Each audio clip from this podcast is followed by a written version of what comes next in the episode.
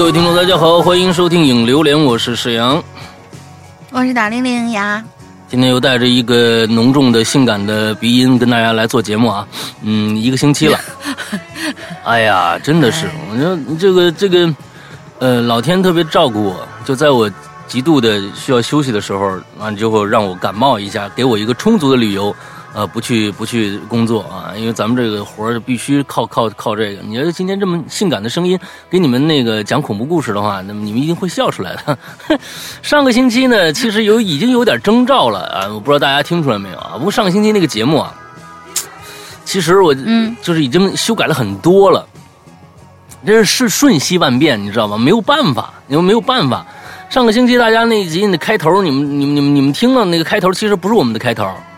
啊，那个那个开头已经被我剪得七零八碎了，因为因为在做那一期节目的时候，我们是星期六做嘛，到了星期六发这部发这个节目的时候啊，那件事情已经发酵的已经不知道是什么样子，一个鬼样子了。完了之后，我们在星期六做出的一些评判或者是一些一些言论呢，完全不适合当下，你知道吧？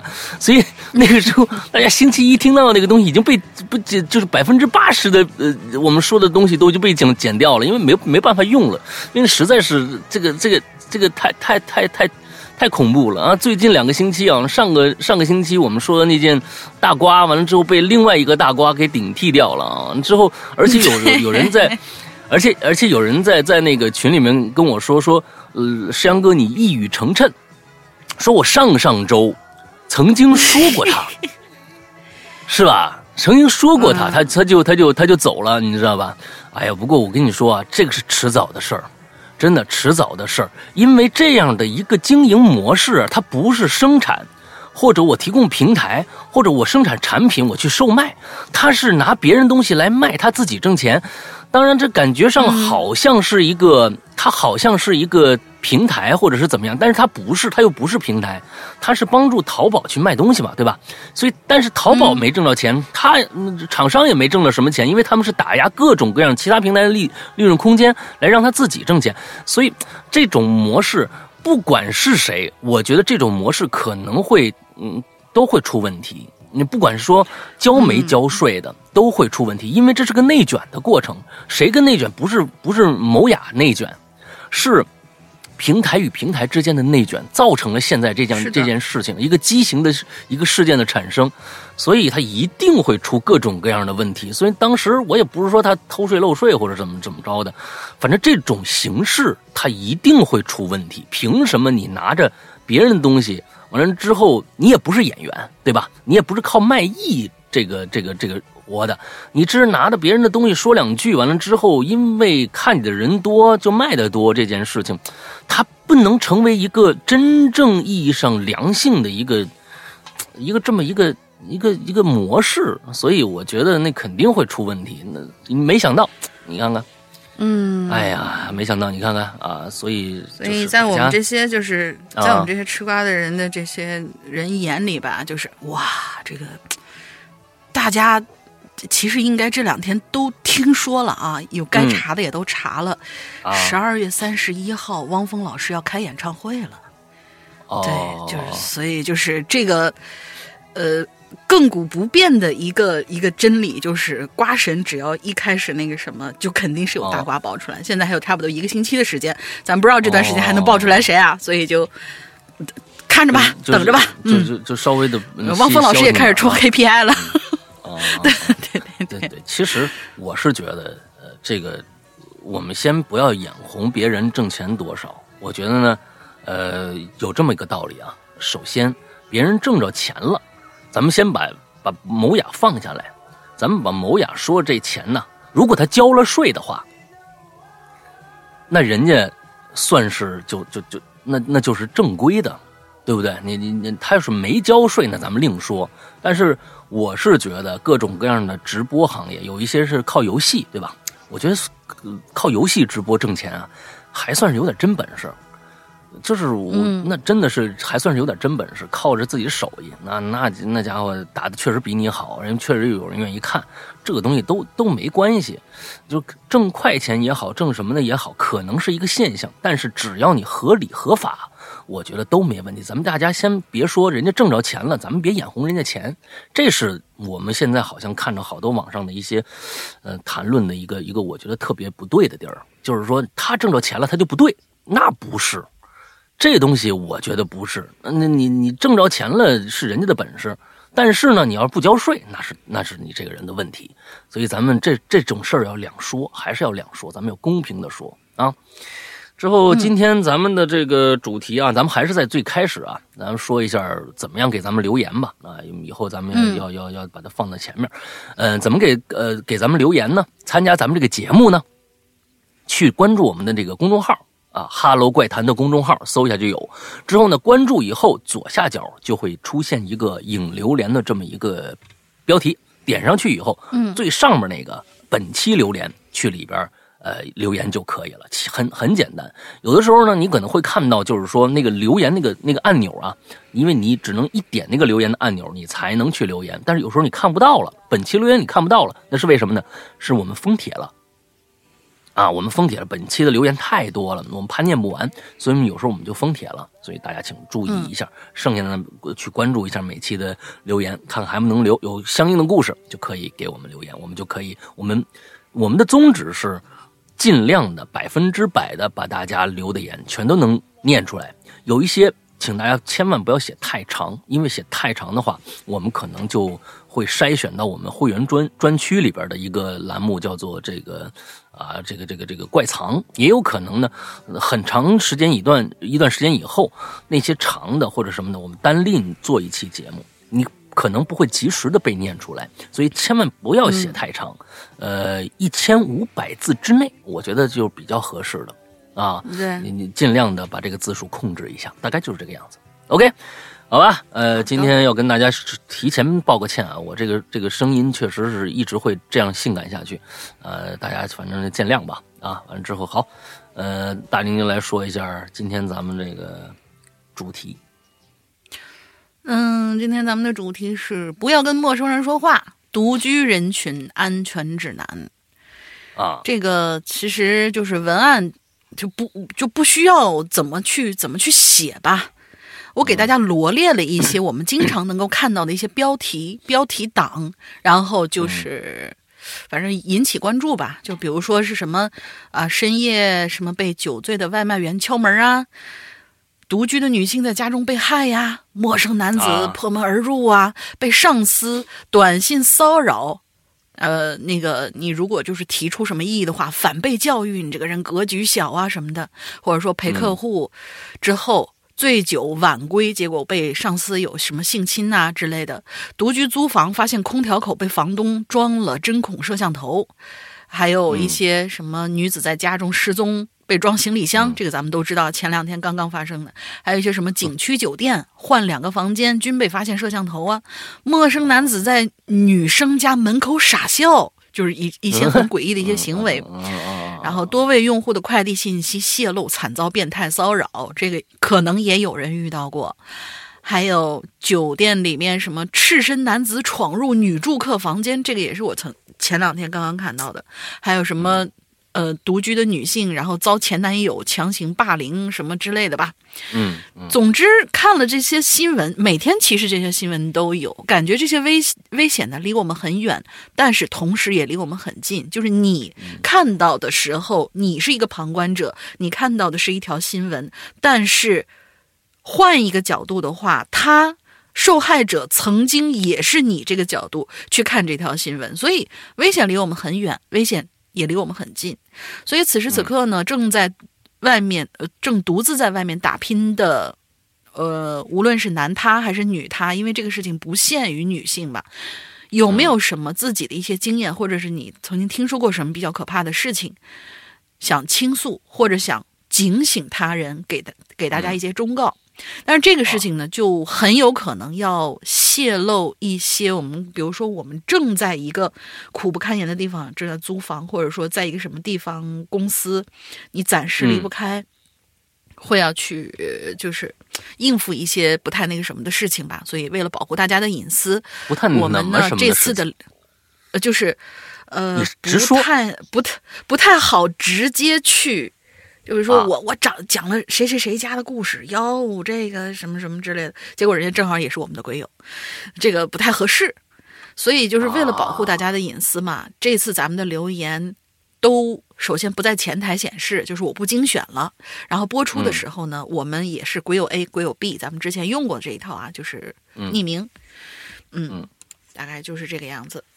听上去很耸人听闻啊，就是说，对对对对对啊，但是我们只是想起到一个警醒的作用啊，就是说，因为什么林子大了，什么鸟都有。当然了，那我们今天说的都是就是，不管是刚才说的，就是大玲玲举那些例子也好，或者我们今天听到的也好，都是一些极端事例，它并不是说我们呃普遍存在于我们的生活当中的。所以呢，请大家呢，也就是给大家自己提个醒啊，这些事儿事儿提个醒。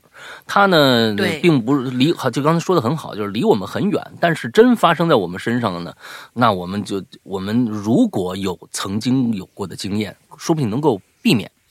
那，嗯，林子大了，什么鸟都有。比如说一只鸟，今天我们跟大家首先来说一只鸟啊，它也是独居的啊。但是这只鸟呢，它碰到的事情呢，也是一个啊，你算是极端事例吧，它也不算是极端势力。现在呢，大家反正每天都生活在这样的一个环境里边，但是呢，就碰上了啊。我们先有请大玲玲，哎。大玲玲，最近大家都看到了吧？就是说，我们这个北京的通州啊，终于出现了一例这个 患病的情况。不是我，不是我，不是我，你干什么呀？当然不是我，不是我。啊，当然不是。就是我这属于，但是呢，离那个地方啊，可能几百米远啊，几百米，两三百米远吧。啊，就是这么一个区域里边啊，我觉得呢，他呢是独居。完了，我们呢现 他现在呢，我们先先有请大玲大玲玲来说一下，就是最近呢，他也是独居啊，这个独居生活是怎么过的？来啊，就下面的时间交给你，因为我呃，不要说太绕啊，直接说啊。嗯，就是说，其实我我觉得我独居就就还好，就平常那个就，这这这怎么说呀？这这。感觉就像是很简单，反正这次事件，这次事件就像是对这个事件，大家是你们，你们这个事件感觉就像是锅从天上来的那种感觉。我们这区域就还好，就是直接，因为我们呃，我们整个这条街当时这个小区在建的时候，就是我们的小区，我们小区本身也不是很大，一个院里的可能也就那么二十来户，但是呢，呃，就是它是属于一块一块的，比如说外租给什么什么地方，结果这个。呃，所谓这个美术培训学校，他们是后面才来的。像我们这种老租户的话呢，基本上跟这些新租户，他们他们流动也比较快嘛，所以也就是不来往的那种状态，也就也就丝毫都不认识，也不归我们这个这一片管。结果呢，这边查出来以后，那没办法，整个这个宋庄这块地方，就是通州区宋庄的这块地方就。开始集中起来，要出去到一个什么什么比较，呃，像是当时他那个地方叫什么什么广场，到这个广场这个地方统一要组织一个全员核酸，这个样子。呃，也也不是说鞭尸，反正就筛选一下吧。都是 什么什么凌迟啊，什么牛骨，反正也也习惯了，对吧？嗯，就是他的他的反，就是他的响应还是很快的，然后组织组织大家出去。可是呢，我的情况跟别人。不太一样，就是我是属于那种死宅，死宅到什么程度？可能就上上个星期吧，反正大概两个星期之前，我朋友过来，呃，那个就是过来看我，我们可能到街对面去吃了顿饭，然后就是。完美的错开了他那个，就是啊，你出门或者说你出门到好远的这种状态，然后其他时间我是基本上就是在屋子里面待，因为我这人懒。然后我有一个特别好的，就现在看起来特别好的一个习惯，就是有什么快递啊、外卖啊给我打电话，我说是那个您先给我放门口吧，然后可能过个几分钟我再过去拿。这相对来说，对于独居人群，其实反而是一个比较安全的一个一一一个办法吧。所以就是我上次说的快递员都不认识他，都认为那个屋子里面闹鬼是真的，你们知道吗？真的 啊！而且而且，所以想说十周年见大玲玲的面儿，我觉得那那真的太难了，真的。你要而且我是最后就是一飘过来晚上。嗯，而且我晚上有的时候，比如说送桶水啊什么的，就是这种必须要晚上去叫的这种的这这种事情，或者第二天早上要做点什么早餐吃，晚上让人家送过来的时候，我这个因为屋子比较大，没必要开那个，我就棚子里面开灯就可以了。然后整个那屋子是黑的，然后所有人来了以后说：“哎，你这没人呐！”我说：“你等你放门口就行了。”嗯，过一段时间不说这个，那是上一期或者快递的话题。你赶紧说，就是整个的这个你们这街道这个管理是个什么样的一个状态啊？有很多人其实咱们每天生活在疫情期间，但是其实真正的知道详细的我们现在国内的一个管理措施的人很少。你可以介绍一下啊，简单的介绍一下，就是整个这个。但是其实这个东西小区管理主要。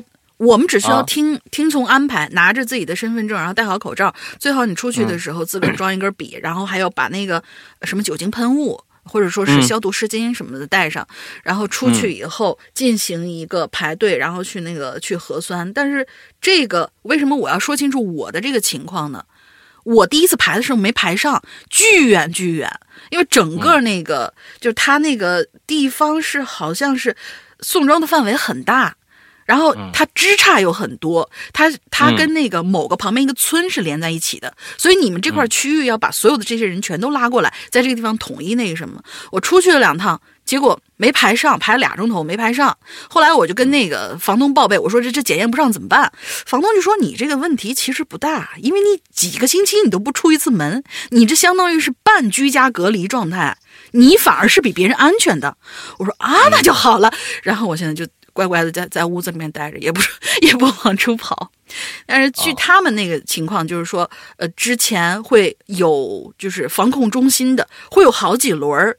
他的那个电话打进来的时候，也不是说就是有一个固定的什么什么呃，比如说我们北京是零幺零，然后多少多少多少有一个固话给你往过打，因为他的那个单子是一层一层的去筛选的。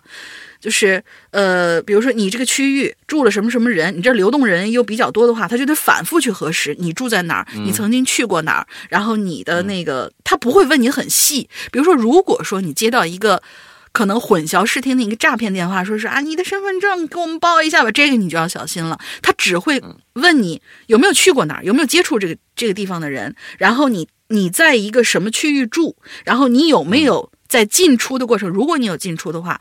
有没有在进出的过程当中去跟你的房东也好、物业也好去报备你的一个行程？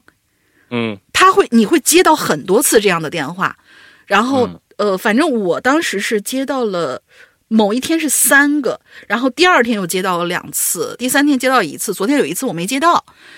我手机在另外一个地方放着，没有接到。反正就是他会一轮一轮的给你去核查，这这你不要担心，你就直接跟他去说。但是你要知道他问什么问题，他最多会问到你。他他甚至不会细致到问你门牌号多少，他只是要知道你所在的这个小区，你的这个院儿是在一个大概什么位置，你们这个院儿有没有跟那个地方去接触过，然后你个人的一个行程，他不会跟你核核对什么你的身份证信息，那就肯定有问题，甚至于说是，哎，你点一下什么什么什么链接呀，给我们发一个什么什么验证码呀，什么之类的，我们要录入你的信息，没有这一套。就是反正就是年底了嘛，诈骗这些电话肯定也又开始忙碌起来了，大家要注意这一点，其实就好了。反正听从安排就好了。啊，积极没有想象中的那么的那么的这个恐怖什么的，那就就我至少我们这片对，至少我们这片是这个样子的。啊，OK OK，对对对，反正现在你你吃饭是个问题对吧？因为现在外卖是进不来了，外卖和快递都进不来。其实。啊，对对对，这这这个确实是，它是以一个十字路口为一个封锁口，然后把你这一段街给封起来，然后是只要是有那个岔口的地方，全都给封起来。但是我们现在我所在的这个区域的话，呃，像超市，它肯定是一个人聚集的地方，很多人就过去啊什么之类，所以它超市干脆是不开的。之前我还知道门口的那个饭店开过，那么就是刚刚封起来的时候开过。一天嘛，两天的时间，但是估计那个食材，大家也都知道啊，这个负责点的地方，这个食材也肯定都是给你每天都要就是换新这种，估计他也进不来，所以这两天那个饭店也那个什么，但是还好家里面有一些存货，自己就是自己也别惦记什么减肥不减肥了，反正就是自己捣鼓点吃就就可以了。嗯，这倒是问题都不大。嗯，OK，就大家放心，我没事。啊，嗯，还活着，活着，活着，活着，怎么都能活着。嗯，好吧，那我们今天来看第一个鬼友的故事吧。来，嗯，好，第一个鬼友的故事呢，那我们就鬼友 A 哈。大家好，我又来了。这次话题呢，我来分享一下，作为一个一米八零啊，不知道他是一米八零还是一百八十斤啊，这么一个就是西北独居壮汉，我也好想有人登门来对我图谋不轨一下呢，甚至一个女鬼小姐姐都可以呀。跑偏了哈，本期话题呢，说一个实习期的诡异经历吧。就之前电梯事件留言提到的那个什么安居房小区，发生在一个半夜睡梦里头，我呢突然就隐隐约约听到有人在敲门，就是那种厚重的防盗门，敲起来声音很沉闷。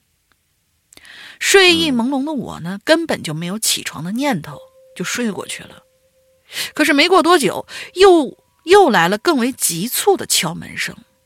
嗯，但是呢，我刚爬起来准备打开房，打开我的房间门去外面开门的时候，敲门声停了。我一脸的诧异，对着门口就喊了一句：“谁啊？”没有反应，就想着可能是对面或者是隔壁传来的，我就回房睡了。没过多久，呃，因为这时候我困呐，但是没有完全睡着。没过多久呢，一阵清脆的敲门声又响起来。他这清脆给强调了一下，不知道是不是因为这个敲门声的位移有变化。因为刚开始他说的是沉闷，我全身的汗毛都竖起来了，因为我听到的是我房门被敲响的声音。嗯，我扭过头，发现不知是。极度恐惧而导致的全身麻痹不能动，还是因为所谓的鬼压床，我只能睁大眼睛紧紧的盯着那门把手。嗯，因为敲门声逐渐变成门把手转动的声音，然后门就缓缓的开了。这里有个题外话，不知大家还记不记得柯南里面有一集图书馆杀人事件，就是随着电梯缓缓上升，尸体渐渐每个人都提这集呢。呃，因为那个真的是是就是柯南十大童年阴影之一，那个很有名。嗯嗯，我儿时不止一次做噩梦，还是电梯井，但不知道电梯上来浮现的是什么，很模糊。但我心里知道，那是我极其恐惧、极其害怕的东西。但让我说，我却说不出来具体是什么东西让我害怕。总之。此时此刻，我的门缓缓被打开了，我的眼睛紧紧地盯着门中的黑暗，说不上来有什么恐惧存在，哎，说不上来有什么恐怖的存在在那儿肃立着。但我就是伴着门缝越来越大，我感觉我心里的防线一点点崩塌，终于大喊了一声，我扭着脖子坐了起来，脑袋还是始终对着门的。可当我坐起来之后，门还是原封不动的关着，门锁是反锁的。我打开灯，面对着门坐起来，就这样坐了一晚上。嗯，至于那个经历是怎么回事，我至今也很诧异。如果说是梦，但当时我从客厅回床上也没多久啊，不能这么快进入深度睡眠吧？嗯，反正不知道有没有懂的啊，麻烦帮我从科学角度分析一下。最后祝鬼影在二零二二年吧越来越好。嗯，所以呢，这位兄弟鬼友 A 啊，咱们今天都都匿名了，对吧？嗯，我跟你说啊，这个胆儿啊跟身高和体重没关系啊。咱们试想一下，是真的，你这门呢？忽然打开了，里边真走出一鬼女鬼小姐姐，你行吗？你就不行了，你知道吧？所以这个东西可别那么说，哪怕来个鬼 女鬼小姐姐，哪能自己招呢？你说是不是啊？这个东西不行啊！这个东西其实就是你说的对了，你如果知道门后面那个是什么，你就不怕了。啊，你就知道呀！今天今天我那个通过某个大仙儿，我约了个鬼那个那个女鬼小姐姐，那你就不怕了。你关键你不知道后边是什么，你才会害怕。嗯，当他真正打开门，你看清楚他是谁的时候，他是个什么东西的时候，那个时候你可能更害怕了，也可能也就不害怕了。这个东西就是在那个啊薛定谔的猫的时候，你不你是你你其实是最没准的。对对对对对对。哎，你你反正你这个东西以后千万别跟人家你拉这口子。哎呀，这个东西来吧，那个个啊，个女鬼小姐姐都行，什么这个那的，你千万别拉这口子。嗯，另外一个，我是认为，睡眠这个东西，在你疲劳的时候，呃，你在几秒钟突然之间就睡过去，这是很有可能的，而且不见得是深层睡眠，浅层睡眠才会可能让你这样的一个有有这样的一个一结合心理恐惧的和现实一起，哎，突然梦到什么，感觉到什么？对你，你浅层睡眠才有可能让你刚才这样的一个一个一个状态啊，这不一定是深层睡眠才会，所以这个东西嗯没事儿，就是做梦了啊。那想多了啊，这个那个女鬼小小姐姐和柯南加在一起，让你不知道自己姓啥了啊？什么鬼？什么鬼？好吧，好吧，不用瞎想，不用瞎想，没事儿啊。嗯，下一个叫鬼有币啊，咱们今天都是咱们这一共啊，今天是一共估计到 Z 片啊。那个是石阳大的龙鳞小姐姐好，一直想吃个榴莲，这次呢终于等到了，不知道是否符合主题。话不多说，开始。记得一次暑假，我呢一个人在家看电视，突然之间呢，哎，门口有个人呐，哐哐哐哐开始砸我们家门。注意啊，是砸门，可不是敲门。这声啊太大了，把我吓得那个心脏心脏直颤。我缓了缓，我就问谁谁啊？门外啊有人回了：“你们家快递啊。”你是不是叫某某华呀？我我不不不不好意思啊，我们家没没有这人，您看错了吧？趁这机会，我赶紧溜到那门门门门门口啊，把那门锁上，反锁上了。哐哐哐哐，又开始砸，又开始砸门。我天哪！我说，我都感觉我们家那防盗门开始颤抖了。这我心想，我这门我们家这门结实吗？哎，快递员又喊了：“开门！你们家快递。”我我，真不是我们家的。你再好好看那信息，就是你们家的，啊，是你们家别人的呀。我，不是，等等，我我打个电话，我问问吧。啊，您您您您您再好好看看啊！赶紧掏出手机给我爸打电话，问问到底是不是自己我们家的，顺便问问能不能赶紧回来。这也太吓人了。哎，我爸那个单位啊，离我们家很近，不出十五分钟肯定能回家。我和我老爸这个简短的沟通了一下，老老爸说呀，他给姑姑打电话啊，怎么还是这这个东西就麻烦了啊？姑姑打电话让他马上来看一眼 哦，你看来是姑姑跟他们家住的更近，是不是这意思呀？让他马上来看一眼，并嘱咐我一定锁好门，要是这个人守在门口，他就马上回家。通话这个时间啊，门外的快递员呢？安静下来了，仿佛呢，好像是在查那个订单号。啊，过了一会儿，当当当当当，又开始敲了。快点又说了：“你你这不是五零幺吗？”我这一脸黑线，借你码是五零二，旁边那是五零幺。这句话音刚落，他就用同样的力度去敲隔壁家的门了。哎呀！我在门口听完他们这之间的这个谈话啊，谈话又从这猫眼看着他走了之后，这才放下心来。这不识数啊，这个也是真的是这这啊，赶紧给老爸回电话报个平安。中经过这次事儿，我再也不把外卖、快递等信息写到具体的位置了。虽然是有惊无险，但是真是心有余悸。不过呢，也想给辛苦的外卖员和快递小哥温馨提示一下，就是您不这么敲门行不行？是吧？还好我是一个健康的年轻人，若是家里有个老人心脏病犯了，吓出个好胆来，这赖上您，这不还得赔吗？是不是啊？独居的小姐姐们，切记白天在家也一定锁好门哦。好的，我讲完了。不知道说明白没有？非得想的非常的清楚啊！以后呢还有符合的话题，我会再来。提前祝两位主播元旦快乐，身体倍儿棒啊！祝鬼影天天新模样，先天天这个喜洋洋啊！啊，挺好。是是是是，咱们这还跟上集的那个话题还能挂上钩，联动。确实是，人家这个小姐姐啊，真的心心地挺善良的。人家没说你你你是瞎吗？你看五零一五零二，你分不清楚吗？对不对？人家没说这个，就是说人家找到了一个关键，一个关键点，就是您能不能不那么敲门啊？您能不能不那么敲门？您先噔噔噔敲两下，哎，如果没人回您，您再重一点您别一上来就这么着。这好家伙，洪荒之力都使出来了。完了之后，里边那老人要是有一个洪荒过去怎么办呢？是不是？我觉得这个东西，这个确实说的是对的啊。先小声敲点，这个我觉得这建议挺好啊。嗯，来下一个。嗯，这位鬼友 C，两位主播好。自从一七年听你们节目以来，这是我第一次投稿啊。两位熟悉的声音伴我走过了四个年头，如今打下这些字，感觉与两位的距离不再那么遥远虚幻了呢，仿佛坐在对面的朋，仿佛是坐在对面的朋友。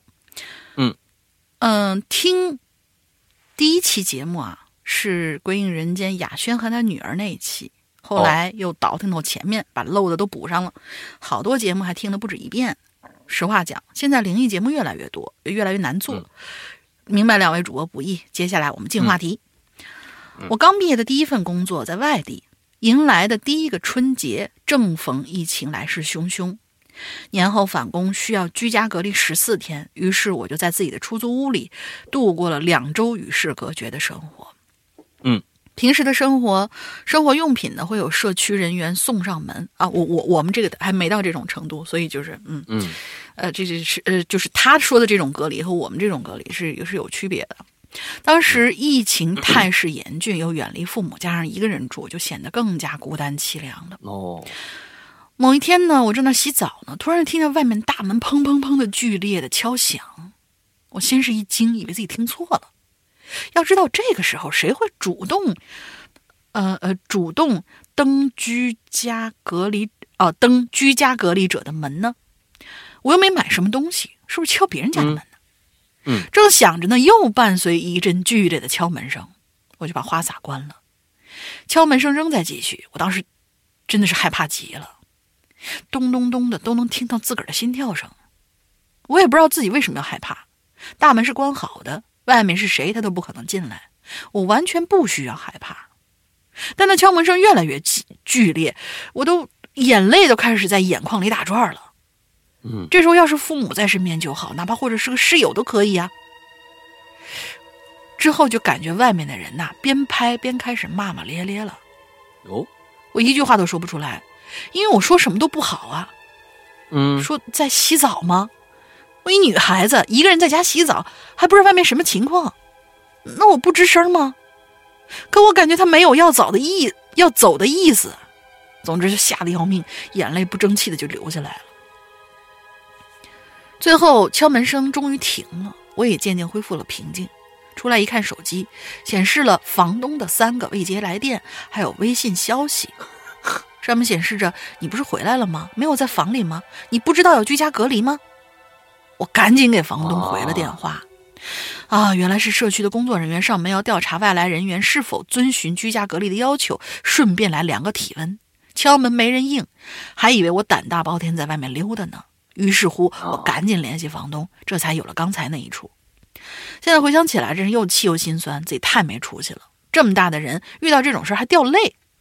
不过我从小好像就这样，看到别人发生剧烈的争执，尽管和自己无关，也会觉得害怕。嗯，第一次投稿就这样吧。领导回来了，我要上班了。嗯，我觉得这个特别正常。嗯，现在都是基本上啊，就是呃，我觉得是不是独独生子女还是多啊？现在刚刚刚上班，独生子女还是多。从小从小在家，那自己离开离开家了，有这样的心心理，我觉得一点都不不奇怪，对吧？别说女孩子，男孩子有时候也害怕呀。啊，你这好像是怎么了呢？是吧？这外面这么这么敲门，呃，不过其实我是觉得，呃，大白天的，别怕，啊，大白天的也不会发生什么事儿。完了之后呢，你这个，外面就算有人敲门，你这不还有道门呢吗？啊，如果你这么想，如果。他不想让你知道害你的话，他敲个门呢？他为什么要敲门呢？对不对？完全可以应一声，你别怕这种东西，别怕谁啊？你理直气壮一点，外面的人也不敢怎么着啊。像刚才那个看错的那个、那个、那个外那个快递员啊，他也不会是坏人。谁坏人？咣咣咣那么敲门呢？我我是坏人，你给我开门！你你不不可能，你知道吧？哎，一般都不是，一般都不是坏人，真的就悄没悄的就就进来了。啊，所以别害怕啊！你这么想，他就他就合理了。你胡说谁呀？我洗澡呢。啊，我们这得量个体温啊啊！这大白天你们那个你你说你是哪儿的人？我们就谁谁的？你这事儿就解解解释清楚了。那不不用怕，我说来加一个叫鬼有地啊，山羊哥、龙英姐，你们好，我来了。关于今天的主题呀，我有一个略带喜感的小故事啊，带给大家啊，望能博君一笑。哎，很早以前啊，我是做夜班的。啊，具体下班时间不定。我曾经在夜班，呃，任上干过最长时间是从头天下午三点上到第二天早上八点。当时啊，走出店门呢，走向大街，看着清晨中来来往往的人群啊，一股生活不易的感觉自心底涌上心头。而今天啊，这个故事则是在我夜班期间下班的时候发生的。那是一个月明星稀的凌晨两点，不是你们夜班嗯，是是是两点才两点下班啊？不是应该基本上是晚上九点到第二天九点十二个小时这么个吗？那你是从下午两三点一直到晚上两点啊？他是这么一个一个一个，可能是三班倒，他不是两班倒。看来每个公司还不一样。嗯，哎，晚上的微风啊，并未带走白天酷暑而留下的余温。刚刚结束了和老板酒局后的我，你这是上夜班吗？哼，你这不是出去是吧？还是应酬了吗？是吧？啊，应酬也算是上班是吧？啊，送着老板进了屋子休息，呃，点了支烟，锁好店门后，转身踏上了回家的路。一路上吹着小风，感受着酒精在体内的翻涌，哼着小曲儿往家走。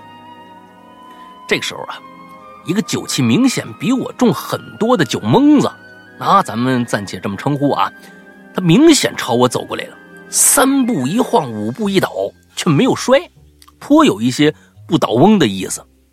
走到近前，冲我说：“哥们儿，借个火。”我抬起眼就看他一眼啊，一股子劣质白酒的味道。咱们这个东西，白酒就是白酒啊，除了假酒以后都是好酒。我跟你说啊，千万不要说什么劣质白酒，多少多少钱算是好酒，多少钱算是劣酒啊？是不是？啊那酒就是酒，除了假酒不算酒以外，对，一股子劣质。那你说两块钱、三块钱的那个二锅头也挺好喝的呀，是不是啊？这个东西咱们没有阶级之分啊，一股子劣质白酒的味就灌进我的鼻子里，我皱皱眉头，本想着不理他就走开了呢，但想了想。喝酒上了头，没有烟抽，确实挺难受的。你还算是有同理心。于是呢，我我从这个口袋里啊掏出了打火机，给他把这个火点着了。哎，咱说说这打火机啊，这打火机啊是我父亲送给我的生日礼物，Zippo，你知道吧？哎，美国 Zippo，特别漂亮，银色的磨砂材质，一朵玫瑰花啊雕刻在机身之上，特别好看。结果呀。这醉汉，他们也看上我这打火机了。点完之后啊，一吐嘴里那烟儿，一把抢过我这火机来了啊！兄弟，大哥，火机丢了，你这借借我用用。说完，摇摇晃晃就走了。嘿，不是，我就愣在那儿那儿了。我说这什么什么人呢？啊！随后我这借着一股酒劲儿啊，我腾的一一股无名火我就涌上心头啊！看着还没走远这醉汉，我松了松手腕，健步如飞，如脱缰之野马一般就冲上去了。在距离他不到两步的这个距离，卯足劲儿跳起来就是一脚。这一脚我是卯足了劲儿啊！他直接一个重心不稳，啪一下就平摔在地上了。我一把从他手里夺过那个手火机来了，随后啊，又照着他腿上狠狠的一脚，咬着光光光天化日的，你朗朗朗前前，哎，不是夜里，你抢东西，你明抢什么？有没有王王法了？俩人都喝的不少啊，嗯，这醉汉呢也不知道喝了多少酒，我两脚下去，居然一点反应都没有，甚至啊，他挑衅一般的。响起了呼噜声，睡觉睡着了！这哥们心也挺大的啊。完了之后，他他就骂了一句啊，就这这个这个这写故事这哥们儿啊，我去 NMD 的啊！抬起脚还想再给他来两下，但是最终呢还是克制下来了。好了，啊，这就是我无法无天的故事啊！最这个此刻提醒一下各位朋友，如果没有自保能力，看见醉鬼啊，还是躲远一点。最后祝这个怪谈蒸蒸日上。二位哥哥姐姐幸福快乐，我是温文尔雅的仙子呃的的谪仙子啊，你是谪仙子啊？那你是最后说说出来了啊？有缘再见，这故事也没什么可隐瞒的。把把把人家把人家微信号那个嗯嗯微信名没有说出来也也也行。啊啊，谪仙子，我跟你们说啊，就这个事儿啊，能不动手就少少那个什么啊？你我觉得呢，你你你你过去啊。这事儿该怎么说呢？正确的处理方式应该是怎样的呢？说实在的，醉汉确实是比较难缠，因为醉鬼这个事儿啊，他平时可能为什么叫酒壮怂人胆呢？就是越怂的人酒后胆越大，真的是这样，因为他有一些内心的一些啊，平时撒平常受的欺负我忍了啊，然后那个时候就戒酒，那时候就全都出来了。你也不知道对方是个什么人，所以确实最后你提醒这句话是对的，千万别跟这个醉汉较劲，嗯，不知道后果是什么啊？您还好，这位呢，呃，喝的比较多就直接睡了啊。你你这个，但是我也确实是觉得你上去这一脚完了之后又补了两脚啊，这个做法我觉得欠妥，真的，我觉得是欠妥的啊。你跟他好好说，我估计也没什么用。但是你可以用其他的方式，哎，你兜里还有没有什么不值钱的东西？你说，哎，来大哥大哥，这个这个比那个好 之类的，把他那个骗下来也也行。哎呀，反正呢，这东西你看看，说是不是不行了，报警也也那什么啊？自己解决跟醉鬼的事儿，啊，有时候不知道后果。拿了一个两块钱的打火机，然后面上印着那个美女的那种，就直接哎。对对对对，对对，有一些我不知道大家用过没有，我小时候用过，我小时候用过那个，其实那个东西特别特别的危险，其实也不知道别人怎么想的啊，当时怎么想的。小时候我我看着我同学拿过一种打火机，我觉得特别神奇啊，现在想起来简直了。他那打火机是怎么着呢？它是那个预热材质的，就是它只要一预热呀，啊，它上面那一层就没了。啊，原来是黑的，啊，先问一下就，他结果呢，就是你看着他拿了一个，是一个穿泳装的美女，哈，你拿另外一个打火机烤一下，他就脱衣服了，哈，小小时候有这个东西，现在想想你这个东西有多蠢。就是打火拿另外一个打火机，就跟当年的周星驰的那个国产零零七是一个样子的呀。我这个是手电筒是什么什么三千啊，平时候一照就亮，一照它就亮了。哎，它它它其实是一模一样的，要你命三千。你这个东西是一模一样的，而且。你拿打火机烤另外一个打火机，万一它时间长点炸了呢？就是小时候居然有这样的产品出现，你知道吧？哎，现在哎呀，真的是有毛病，研究出来。哎，不过这个东西到时候骗酒鬼好。大哥，大哥，大哥，你看，你看，你看，哎，你你拿这个，你这个东西不行，你看这个，你点着了，你你拿它烤，你看，呀呀呀，你看你看出来出来出来，哎，前前凸后翘的，哎，有有有有有，这个东西这个才是好的。大哥一看，嗯。两个都挺好，没有这个我还考不出来他呢。那俩人都拿走了那，也说不定啊，不知道。好吧，反正给大家描述这么一个一个情景，大家自己去想象就好了啊。小时候有很多很多的奇奇异的东西啊，我不知道大家碰到过没有。好吧，下一个来，下面这个啊，是就是咱坚决不能念他名字，因为这个涉及到那个欺负他的人的真实姓名。哦，我不知道这个东西。呃，老大看一眼啊，其实就在前两句，你觉得曝曝光出来合适吗？当然，我的天，我觉得这个这个名字啊，我觉得为什么现在我们看到的所有的这个呃，都是打了叉的，某音也好啊，或者是什么东西也好，不管对方再恶劣，你看到了没有，都是打码的，都是打码的，因为所有的这些。你有没有权利去公布对方的信息？这个不是你说了算的。即使你站在更再高的一个道德的一个标准线上，啊，你也没有权利去公布对方的信息，你没有，你没有公布对方信息的权利。所以这就是之所以那次我们不知道，我不知道大家有没有这个印象了啊？我们的一次这个访谈，呃，我们的这个山东的啊心头，他呢，嗯。也是某一个平台上要的那么一个网约车，完了之后帮他搬家，最后我左思右，其实，在我们的直播现场，那个人的电话是被公布出来的，但是我左思右想，不能这么干，不能这么干，因为我们没有权利去，呃，做这样的事情。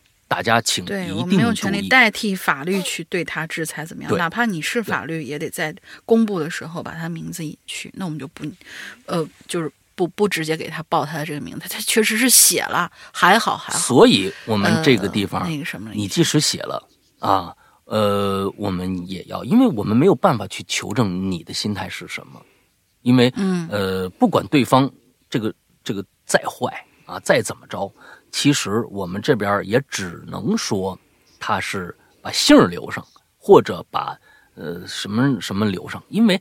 即使我说了这个，我也没办法去保护你，或者我们对这个人进行再过的谴责。说实在，你这样，他如果你爆出来，他也真听这节目了，他他其实能判断出你是谁的，不是吗？肯定能判断出你是谁的。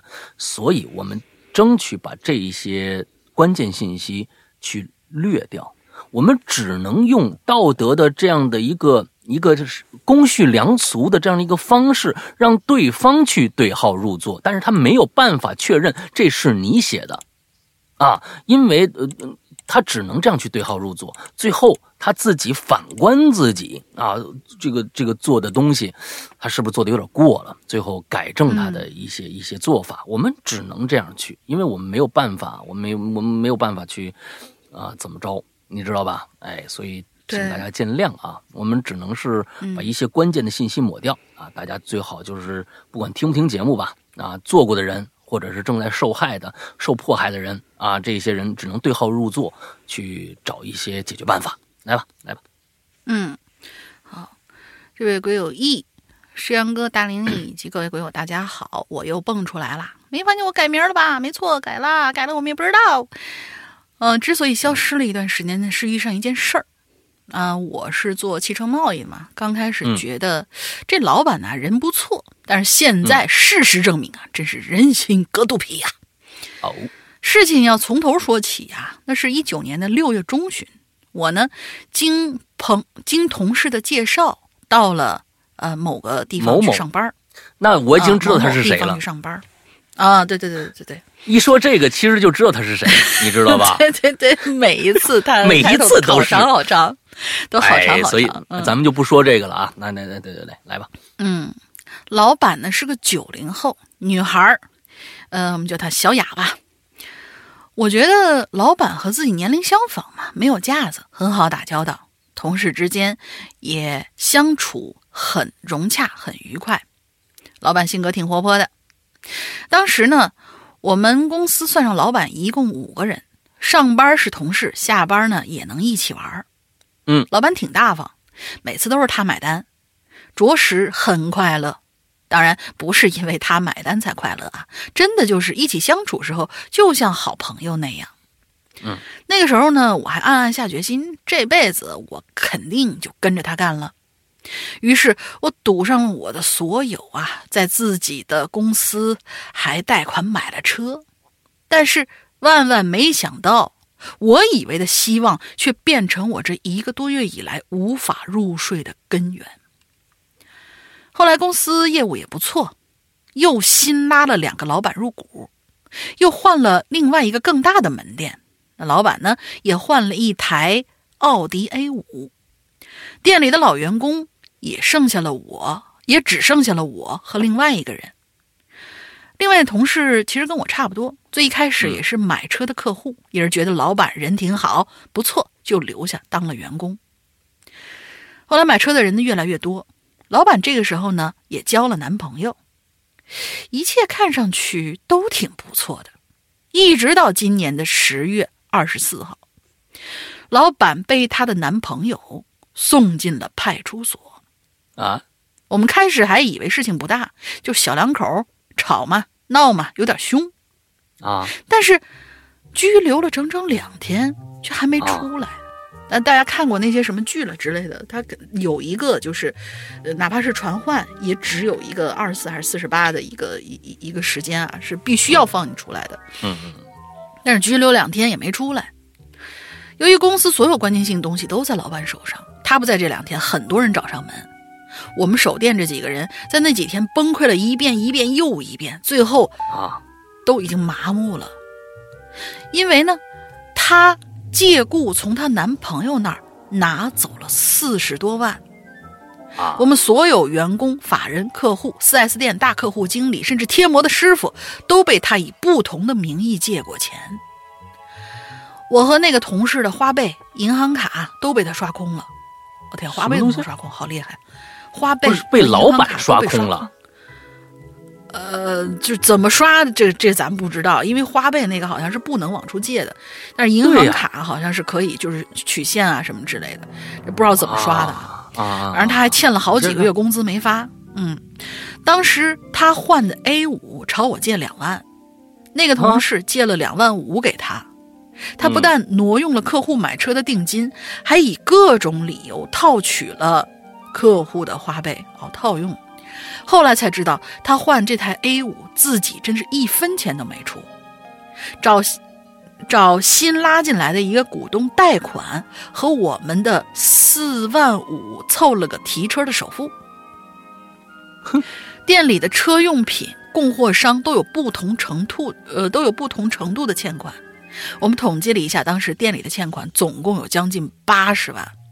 嗯，如果加上私人的借款，可以买得下一辆低配的帕拉梅拉。那帕拉梅拉是什么东西？不知道，呃我对车不太了解啊，呃，估计是一个很贵的车吧。我个人如果算上工资，最少有十万被坑。嗯，各位可能不太明白我这十万怎么来的。我那花呗、信用卡被他用了一万多，A 五借给他两万，他以我买车的贷款，呃，他以我买车的贷款公司倒闭，现在只需要出五万就可以办理提前结款为由，骗走了我五万，算上好几个月的工资，只会比十万多，不会比十万少。啊，受害者嘛，大概波及了二十多个人，都是出于相信他。最惨的就是公司法人了，那法人跟他从小就认识，店里所有店里所有事儿，法人都没有参与，店里资金去向，法人也不过问。嗯，受害的这些客户去报警都起诉不了老板，他连名字都是假的。我天哪，所以就就刚才我们决定要抹去那个什么什么小雅，不知道是真的还是是假的啊，反正就是、嗯对我们我们就这么说了。而他名下是没有任何东西的，只能起诉法人。当时我还记得法人睁着满满是血丝的眼睛对我说：“那个某某啊，这法人当不得啊，关系再好也当不得。”嗯这一幕场景历历在目啊！我们仨出于对客户的负责，呃，对客户的责任，顶着这些压力撑着这家门店。当时竟然傻傻的觉得他能出来解决这些事情。嗯，可是当被害人、被害金额一个又一个被爆出来的时候，我们三个人的防线只是一次又一次的崩塌、重建，再崩塌，终于到他妈的变态了。嗯我人生中第一次连剪头发的钱都没了，我迷茫了，我的决心、我的勇气、我的信任碎得连渣儿都不剩。我都已经三十了，我都不知道我该干什么。这一个多月以来，我整夜整夜的睡不着啊！突然很讨厌左侧卧睡觉，因为那样能够听到自己的心跳。生平第一次觉得自己的心跳也是那么烦人。后来咨询了一下医生朋友，我有点神经衰弱了。时至今日，身心俱疲，真是人生如戏呀、通过这些事情，我想跟大家说：信任一个人没错，但一定要留个心眼儿。善良没有错，但这不是被骗的理由。嗯聪明没有错，走歪路天理难容。嗯，那些正和我一样受苦的人们，你们听过一首诗吗？就是那首《假如生活欺骗了你》。嗯，嗯，这这这个，我我们把这个“假如生活欺骗了你”作为我们的进群密码吧。嗯，假如生活欺骗了你，不要悲伤，不要心急，只需要一脚油门干到一百八十迈，从桥上撞下去就好了。不好意思，开个玩笑，有点力气重了。不过，我通过大喊大叫唱点歌，其实也就没事了。下面才是正文，送给大家。假如生活欺骗了你，不要悲伤，不要心急。忧郁的日子需要镇静，相信吧，快乐的日子将会来临。心儿永远向往着未来，现在却常是忧郁。一切都是瞬息，一切都将会过去，而那些而那过去了的，就会成为亲切的怀念。各位，嗯，共勉吧。真不容易啊！首先，我们知道了两个人，就是说，一般在这样的一个情况下，早就不干了。但是几个人为了客户，依然顶着这么大的压力，本来不是他们的问题，还依然顶着电。我觉得这个是真的是可能哥几个一起干起来的一事儿啊，不想这么轻易就放弃掉了。这一点上来说，真的是非常非常的不容易。嗯，有这样的责任心的人，现在社会上不多了。啊，真的，我觉得也不多了。嗯，完了之后，我我在想啊，这里边真的跟大家提个醒其实这个醒呢，嗯，很多啊，就是其实各种各样的电影也好，电视剧也好，我们讲到的故事也好，其实在这个社会上面来说，借钱这个问题啊，真的很敏感。如果对方是你一个好朋友，借钱跟你借钱的话。我觉得你一定首先要学会两个，一个呢是借出去，你一定要打好这个。如果你不想影响两个人关系的话，一定要打好一个，就是一个念头，就是我借出去，可能他就不还了。你必须要打好这个，不管多好的朋友，你必须打好这个。那么在这样的一个基础之上，你就要量，你要掂量掂量你自己，你能不能借这个钱。所以现在有很多种方法，就是。你有多少？你比如说，你存款就十万块钱，他跟你借五万，你肯定给不起。那么你拿出一万或者两万，你觉得我可以付了？我说你拿走，你你都可以跟一句，你都不用还了。如果这是真朋友的话，他一定会还；如果是假朋友的话，他你借他多少，你加不加这句话，他都不会还你。嗯。他一定不会还你。另外一个，如果他跟你借钱，你确实不想借的话，你就说手头紧。真朋友不会因为这句话跟你断交，假朋友他一定会说：“我靠，你这个人，那也能验出对方是真是假来。”我觉得，只要你的心是真诚的，对方，sorry，对方，呃，无论怎么做，你心里都会有数。像现在这个这个事儿发生的，我是觉得对方这女的呀，她是真有一套啊。她是老板，其实大家想一想，你你你你你们大家想一想，如果哪天老板跟你借钱的话，你觉得这公司还能待得下去吗？一定待不下去了，一定说公司账面有问题。不管什么，老板跟你借钱这这件事情，我觉得都挺可笑的。都挺可笑的，所以说，请大家一定长这心眼儿。老板跟你借钱，我靠，他给你发工资，他跟你借钱，那你首先要想到，我靠，那我这这个月的工资肯定没了，那前几个月的工资他妈也没了，那你还有没有必要在这个这个公司待下去？这是我是觉得可能第一个想要想的事情吧。啊，我我是觉得这女的真是够厉害的。他真的是在人情世故上是有两把刷子的，但是他没，就像就像咱们这个，嗯，呃，这鬼友说的，他没他那聪明劲儿没用到正道上啊，而且这个聪明真的是实在是小聪明而已，就为了这么点钱，最后被抓进去了，那我觉得他真的是小聪明而已。这么长时间维护的这个人际关系，那么的被受信任的那一个一个人际关系，就为了这么一丁点钱去买辆车或者怎么样怎么样的一个非常小的这样的一个欲望，就把自己所有的东西全部搭进去了。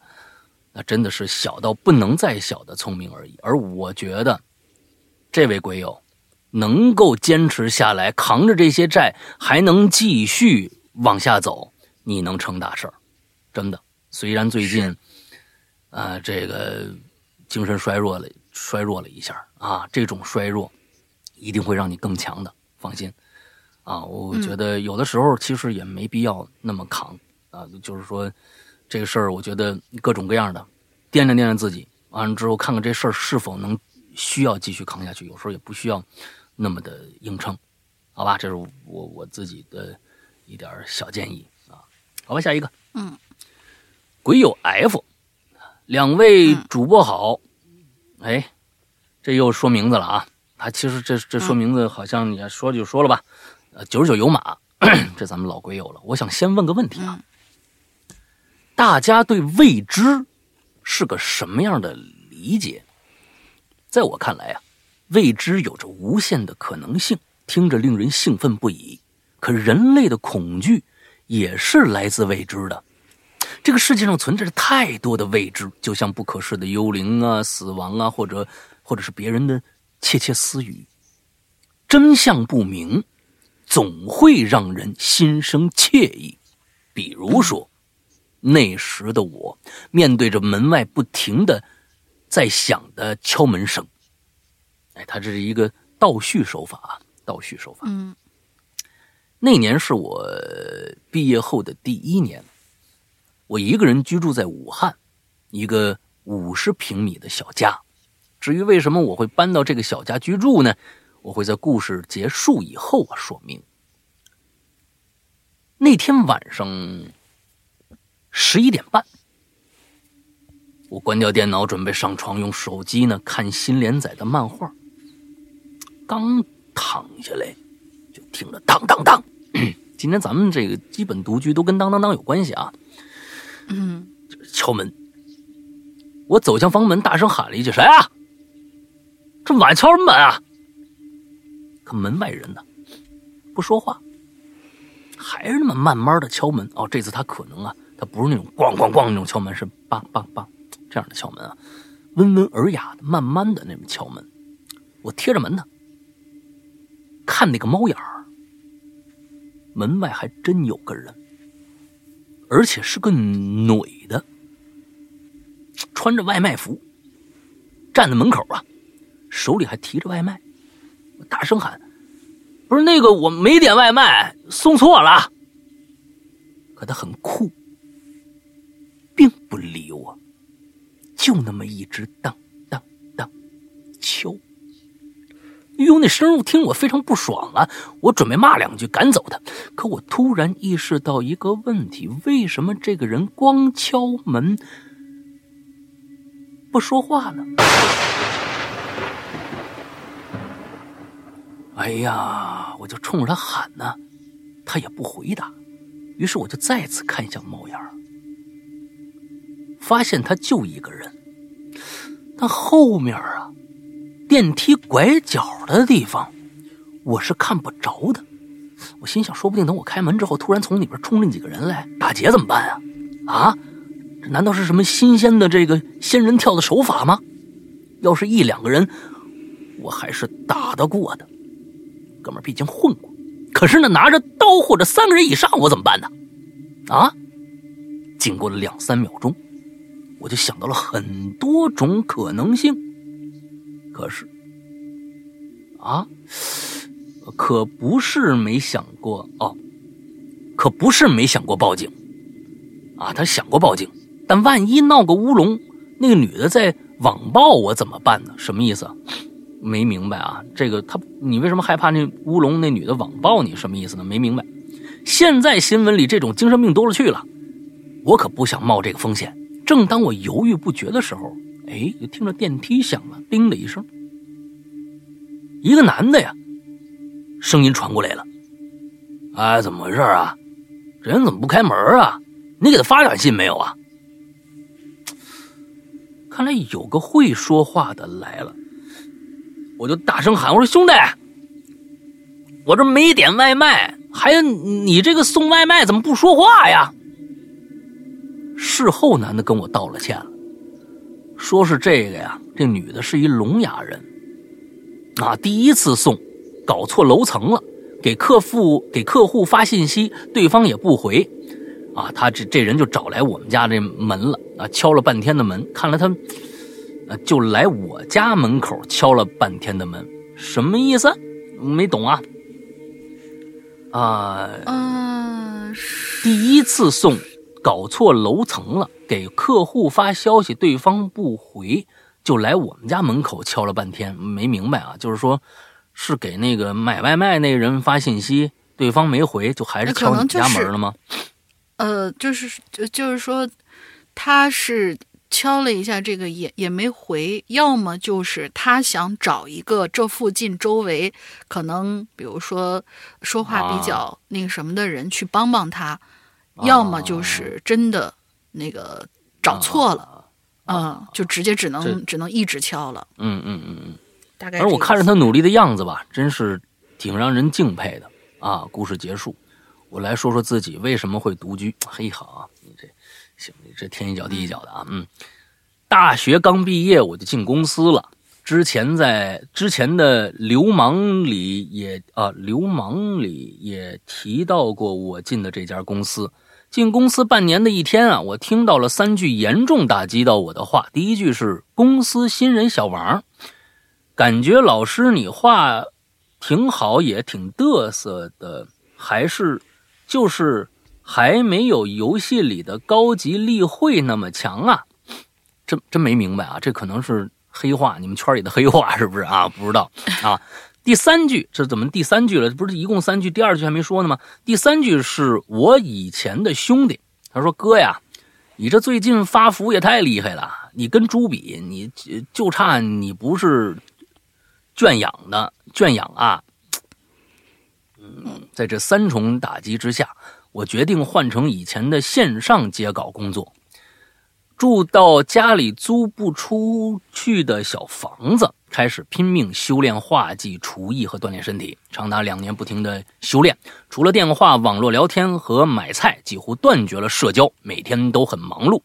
曾经的我很爱玩，没事去 KTV、酒吧啊。一开始这些日子很折磨，但我这个人呢，说到做到。为了把这些事儿做好，我宁愿这样付出。但修炼这种事情是非常愉悦的。日渐提高的画技，越来越好吃的饭菜，更加健康的身体，让我痛并快乐着。直到现在，我都为这两年的我感到这个自豪。为了提高节目水平的两位主播，应该能理解我的做法吧？感感谢两位主播，下次再见，么啊！嗯，哎呀，这个是这样的啊，呃，宅在家里面呢，有很多种。像你呢，哎，这是为了修炼；像我呢，不得已而为之。像龙鳞呢，那那就是他本身就是那么个人。哈哈，这这个啊，这对于宅的解释，你我跟你说，你这个东西还是有很多很多种的这个这个解释方法的啊。嗯啊，所以大家都加油吧。嗯，对吧？你没法反驳吧？对吧？啊，嗯，好吧，嗯，挺好啊。这个确实，刚才那个聋哑人送外卖这事儿。在这个活上，其实我是觉得，嗯，聋哑人干这个这个事儿，我觉得还真的是有必要商榷一下。他肯定会遇到这种的。你要大半夜，我觉得要不然就白天白天送，晚上别送了。第一个对他来说也不安全啊。我觉得把身旁身边有个聋哑人送送外卖的，我觉得可能要提提醒一下。第一个啊，呃。我觉得咱们这说说实在的，并不是就是跟就是打击聋这个这个这个咱们现在聋哑人。第一个，如果有些人呢是因为声带有问题，他说不出话来，耳朵能听到的话，我觉得还好。关键是你要是听不着的话，这件事情有问题。你每天送外卖，你骑个骑个摩托车。你骑摩托车的技巧是很能很很容易就练出来，但是你这个过马路啊，什么这个那个的前后的声音，你很容易出危险，大很危很大的危险隐患啊！咱们不能说是这个，我觉得呀，应该是禁止的，因为咱们并不是歧视，而是为了保障人身安全。那为了保障人身安全，我觉得你说不能说话，我觉得还好，关键是听不到怎么办？是。这这听听不到怎么办？这是个实际问题啊。完，你要真听不到的话，你就如果真像这个，帮忙有人敲门，完了之后你连比划你都不知道，因为你不知道对方是否在里边喊了，说谁呀？你都不知道。这东西对于你的这个工作来说，是是有有有障碍的，是有障碍的。所以我是觉得。刚咱刚才说到这一点上来，咱们并不是歧视，咱们只是从这个就事论事。呃，为了安全来说啊，我觉得这个可能不太适合啊，不太适合。来吧，下一个。嗯，下一个鬼友记。嗯，石阳龙鳞，你们好，我是来自东莞的鬼友，离疫情爆发哎爆发点大朗镇有三十余公里。已经展开两轮核酸筛查，暂时安全。好了，我来说故事。我现在的公司是包吃包住的，但我嫌弃员工集体宿舍的环境太差，就一个人出去外面租房住了。因为这边基本都是外来务工，所以房源很紧张。找了半个月，终于在一个比较偏远的地方找到了一间房，一室一卫电梯房。配有空调、热水器，房租六百二，我还挺满意的，果断就租了下来。这栋宿舍楼的人员结构有点特殊，一楼是店面，但是只有一家公司租了其中两间办公。可是这家公司一个星期只有两三天开门营业，透过玻璃窗能看到里边装修挺整洁的。二楼和三楼是旁边一个工厂包下的员工宿舍，电梯上电梯上的二和三，哎，电梯上的二和三楼数字都被锁了，所以那些员工只能走楼梯。为什么呀？三四层交接处有一扇铁门，需要钥匙开启，而电梯需要刷门卡才能运行。所以，外人以及二三层的工厂员工是无法私自到四楼以上的。嗯，四到六层是外租出去的，而七楼被房东设计成了一个小旅馆，进行一两天的短租。房东也住七楼，七楼之上是一个天台，可以晒衣服。哎，这些都没什么奇怪的。而令人费解的是，那张贴在一楼电梯门对面的一排规章守则，分别是租客守则、工厂员工守则、商户守则、短期房客守则、房东守则。我们先来看一下租客守则：一，必须携带。呃，必须随身携带你的钥匙和门卡。二，不要将自己的钥匙和门卡外借。三，不要在非自己所住的楼层停留超过五分钟。四，夜晚十一点到早上六点不要出门。出必须出门的话，不能坐电梯。五，禁止大声喧哗。一旦听到有任何吵闹。立刻通知房东。六，如果听到有人敲门，不管是谁，不要开门。你必须要大声的言辞拒绝，然后及时通知房东。七，不能将任何东西扔出窗外。八，禁止在楼内与其他租客说话。九，守则一和二绝对不能违反。嗯。第一和第二就是必须随身携带钥匙和房卡，不要将自己的钥匙和房卡外借。哎，这两点必须啊，绝对不能违违反啊。好，我们现在来看一下工厂员工守则。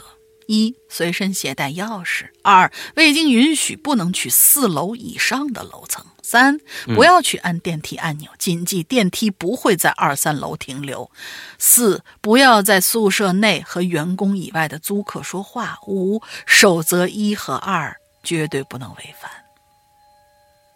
再下来，商户守则：一、晚上加班不能超过九点；二、不能招收宿舍楼内。呃，不能招收宿舍楼内的任何人为员工。三，楼上扔下楼上扔东西下来，请不要在意，更不要以任何方式进入宿舍楼找其理论，要及时联系房东处理此事。嗯，下面是短期房客守则：一，虽然房东也在七楼，但有事儿不要去敲门找房东，用电话联系。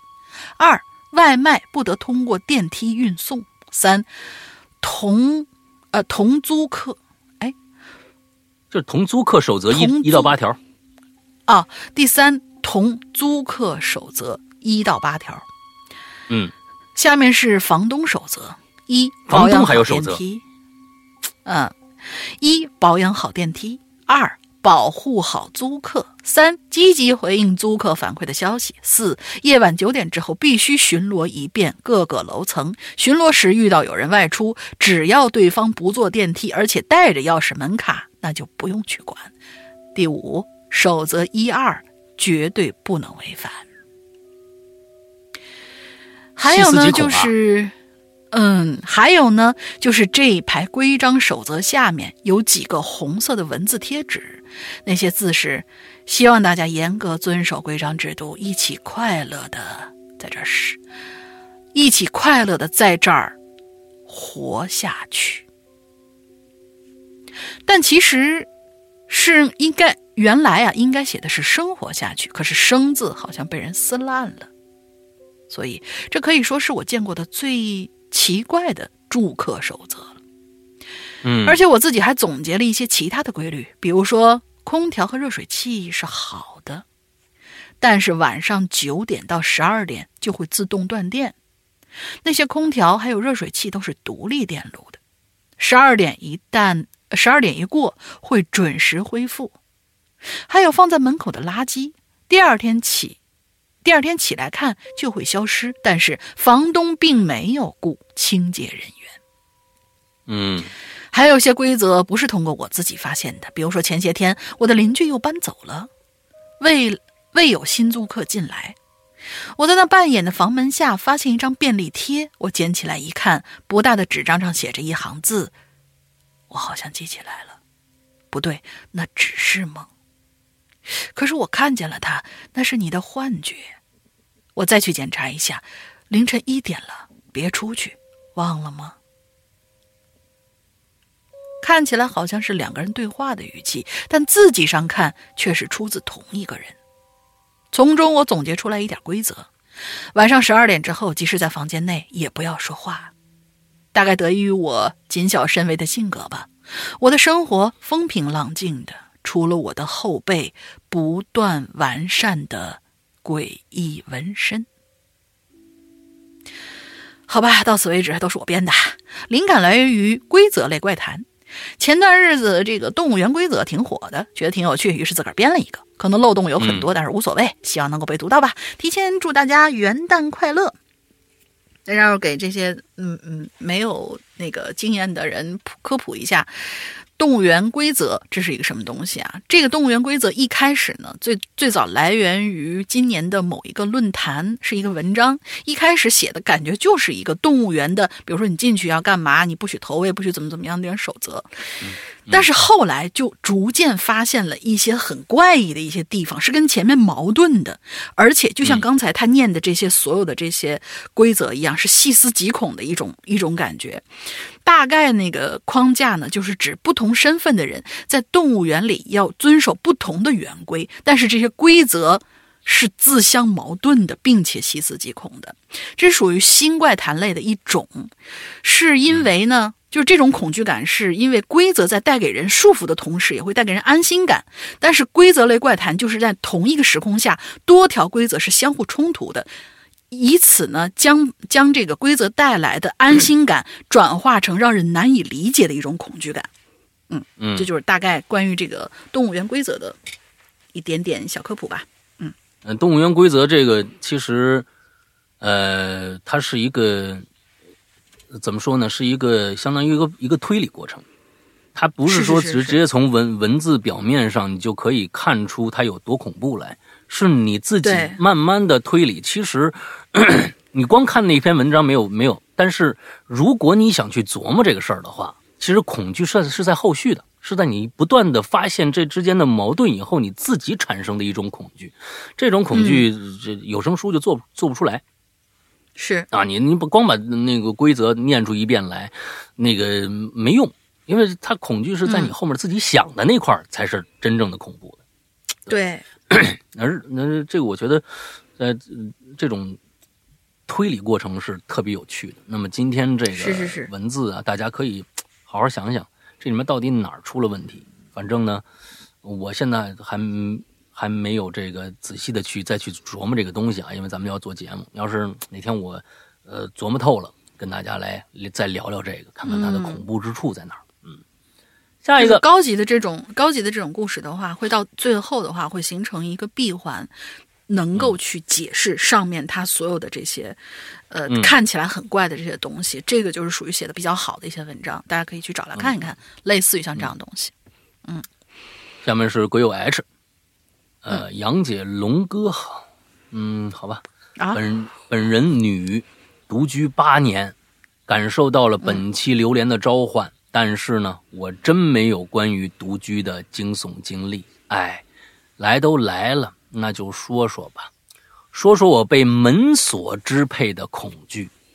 嗯，租房八年，搬家了七次，用过的门也算是集齐了。啊，有老木门配栅栏的，有密码或者指纹的，也有普通钥匙的。嗯，这个密码门呐，最担心门锁账号被黑，或者呢高科技突然智障了啊。用钥匙的门呢，就每天担心忘拿钥匙。啊，老木门那个家呀，虽然需要两把钥匙，铁栅栏一把，木门一把，但是那木门用脚一踹，它就开了呀。所以啊，我的钥匙链呢，仍是一把钥匙即可。防盗门啊，有关门、有关门及锁上的，也有呃转钮或向上提门把手才锁上的。防盗门普遍都有双重或三重的这个锁门技术，给人一种绝对从外面打不开的感觉。但是啊，马奇诺防线绕过去就可以呀，何必攻呢？嗯，说挺高深啊。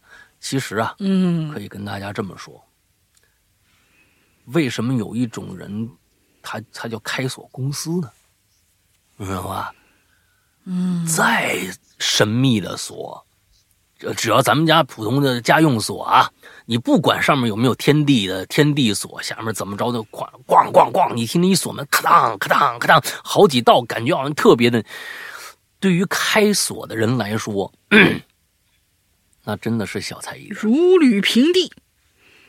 他为什么你去开锁找一家人，人家人家就是说，那这但是开锁这些人都是在公安局备案的啊。公安局知道你这帮人是能开锁的，反正呢，你谁家先先一被盗了，先查你们这开锁公司，看有没有人出去干什么私活了，你知道吧？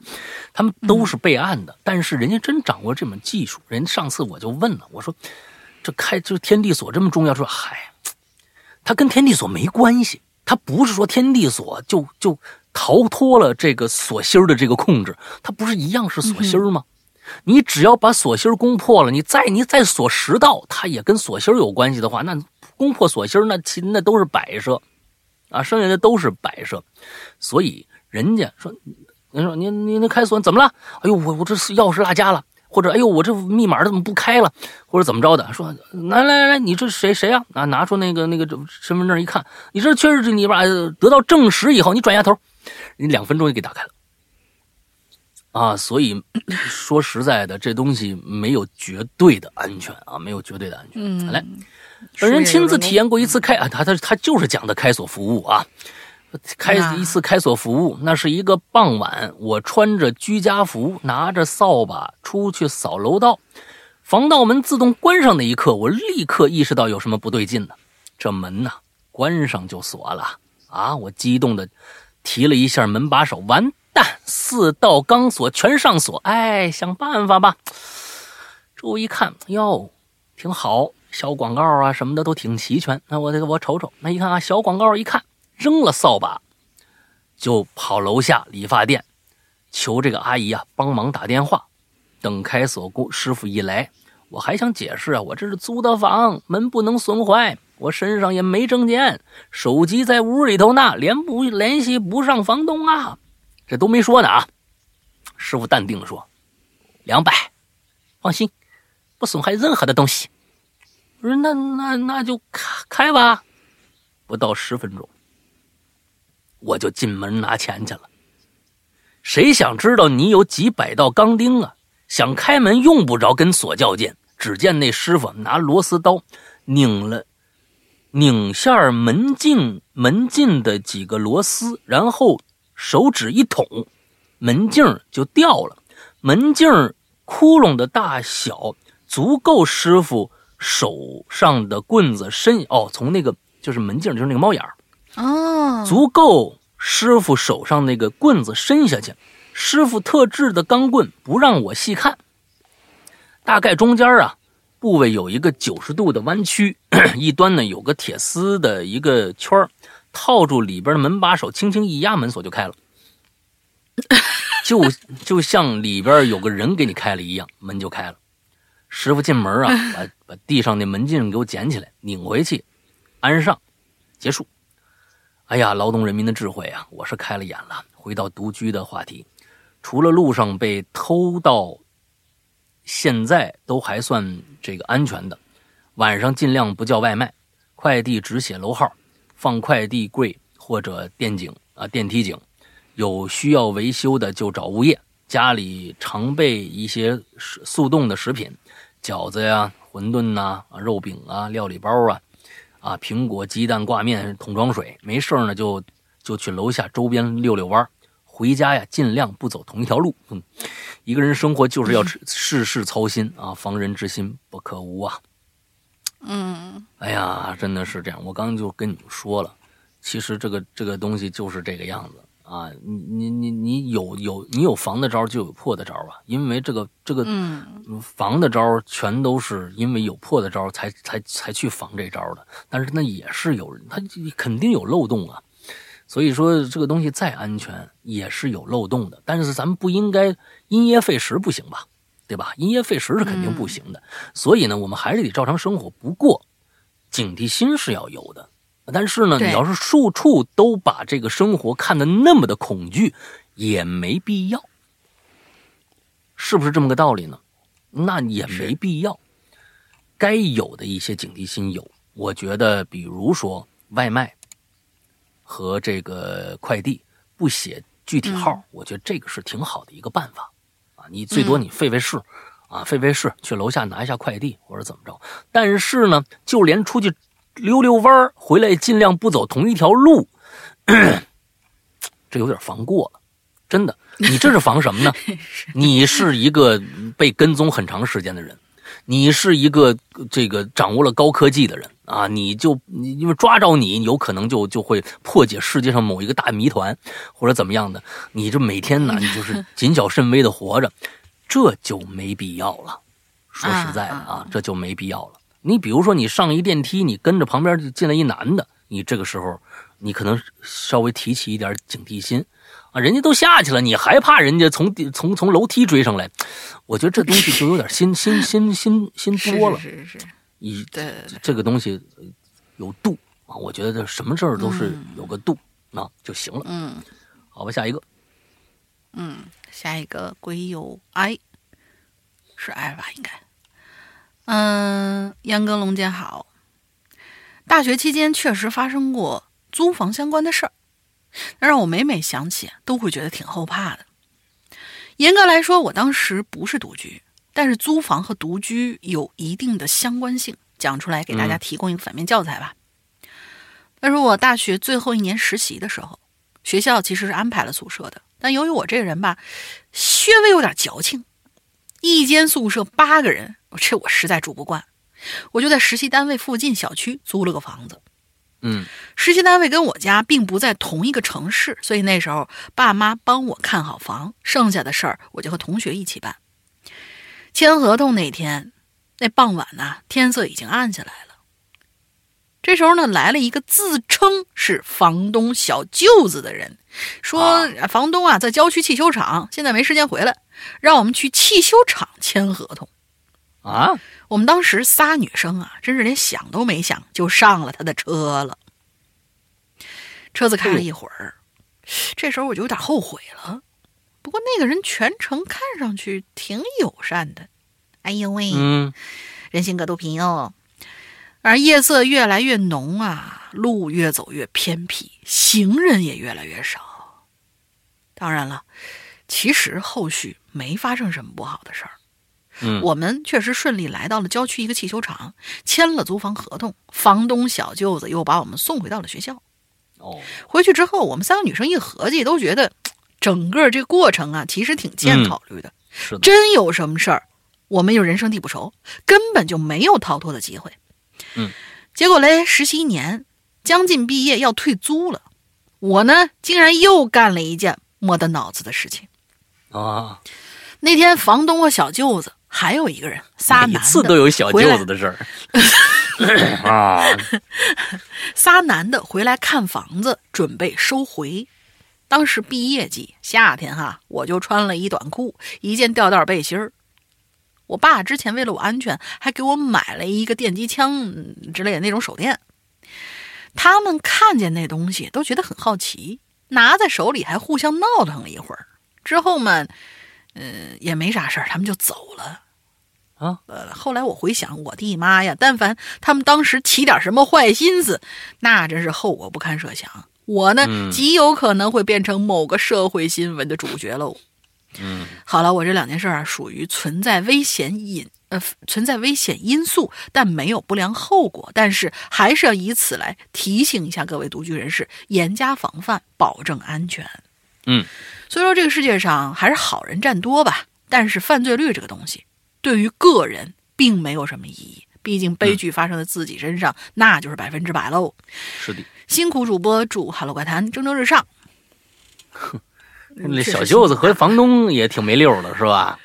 哎，他们还拿个电棍上来的玩什么玩呢？你说这个，我觉得这这这真有意思啊！嗯，什么人都有。嗯，下面一个鬼有这，杨哥灵妹好，少寒暄，节省字儿。西安咸阳疫情严重，就闲下来了。虽然自己没什么故事，从某雅某喜平台啊讲故事，听到与主题。符合的真实事件与君分享。近期会经常留言啊，听道听途说系列诡异故事，万物扰闲。为方便理解，第一人称讲述。什么什么意思？没没懂啊？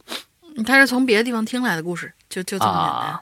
然后会会会就是讲给我们听啊，这这是我又是听谁谁谁说的啊，觉得挺不错的，来给你们讲一讲。嗯，嫌你不要嫌弃，就这意思啊。直到现在，我也不敢确定那天晚上我到底经历了一次超自然事件，还是经历一系列巧合。我大学呀，在大连念的，学的是声乐。当时班里呢，有一个叫大菊的男生，嗯，大菊啊，不是菊花的菊啊，他呢是橘猫的橘。啊，他是这个橘是格局的局，周九良啊，格局的局，大局的男生。他到大四的时候啊，不闲着到处考试，不论是哪个团体机构，只要招音乐类相关的啊，全国各地的就去考。二零一三年十二月，有一个文工团招人啊，就要跟跟我一块考。我想当老师啊，对文工团我兴趣不是很大，我没答应他。后来眼瞅着大学毕业了，给自己多一个选择，说，我就找他问，我说报名的事儿，他就说呀，你不早说，我报名的时候大连考场都爆满了，你得去杭州考，那你赶紧看看杭州有没有名额吧。哎，我上网一查，杭州也满，就剩南京的考场还有名额，赶紧报名，然后啊，跟这大局啊约好了。这儿考完，就坐这个高铁啊，我去找他去，一起在杭州玩了几天。到了南京，这考场还挺远，下火车呢换汽车以后啊，又坐了半个来小时的蹦蹦，才到了这个某学校设立的这么一考场。考试呢是明天一早上七点开始，等我办完手续啊，熟悉完考场环境，找住住处的时候，才发现应呃应该到了地方，呃找住处时才发现应该到了地方先找宾馆，甚至提前在网上把房订了。这学校啊太偏了，四周呢没有高于两层的建筑，小旅馆不少，可人全住满了。这文工团啊，招人挺大的动静，全国各地啊，这个艺术类考生啊，全都往这儿涌。有的旅店呢，甚至连那个招待大厅啊，都已经加了床了。啊，能对付一宿的网吧也没了。实在没办法，我就赖上一家相对规模看上去比较大的这么一旅旅店，央求老板说：“您无论如何给我加张床。”老板指着大厅啊。还躺着一个陪考的爸爸的沙那个沙发，说什么？哎，你看着了，实在是没有了。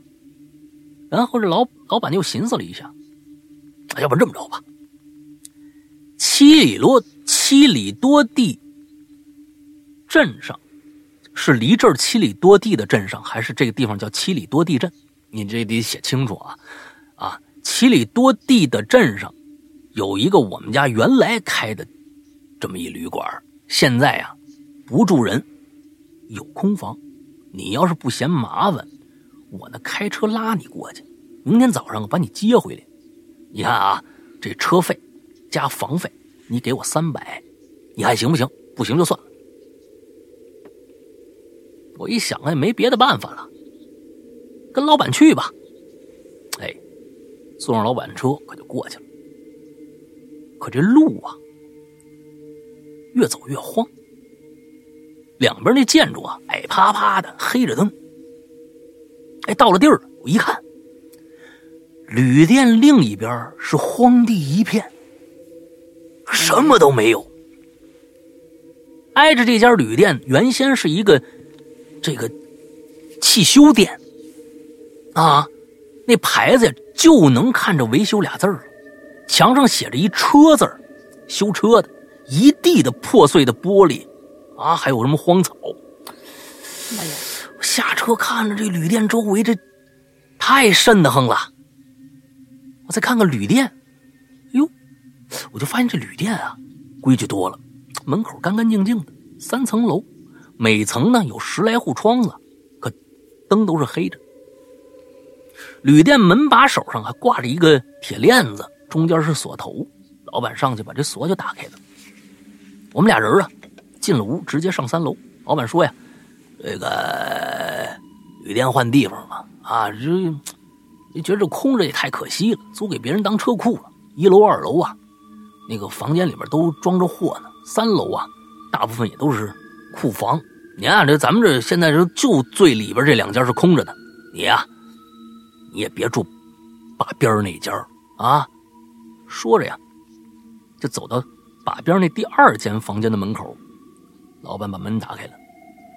我一进屋一看，嘿，还真不错，挺干净，床单溜平，一点灰都没有，还没潮味老板又介绍了一下电视啊、空调啊、热水啊怎么用，然后就问我：“嗯，这晚上还出去吗？”我说：“不出去了。”啊，那我就把那外面大门那。铁链子给你锁上了啊！你你们大小伙子也别担心啊！你关键楼下有有人家的货呢，是不是？有个闪失不合适啊！你楼下锁上锁上行吧？我就说那锁呗，反正我们也就睡个觉是吧？哎，说完这个，老板就走了。可这折腾一天，我们也困了，上床没多一会儿啊，睡着了。我是怎么醒？呢呢？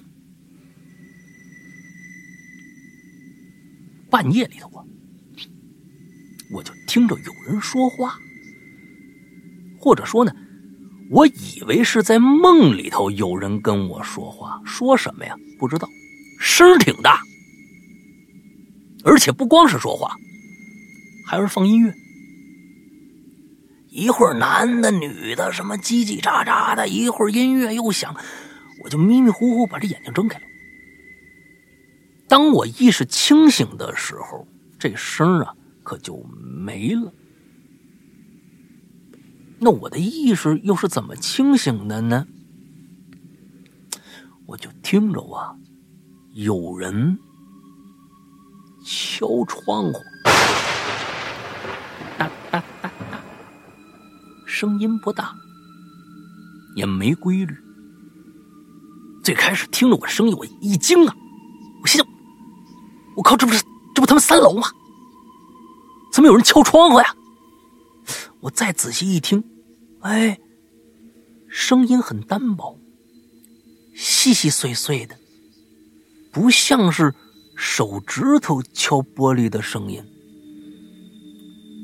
我我我想，我说我我下床窗边看看吧，可实在懒得动，我就想啊，可能是什么树枝碰的，啊，或者是什么伸缩那个伸缩那个纱窗。不是有个坠绳吗？绳绳上不是有一塑料头吗？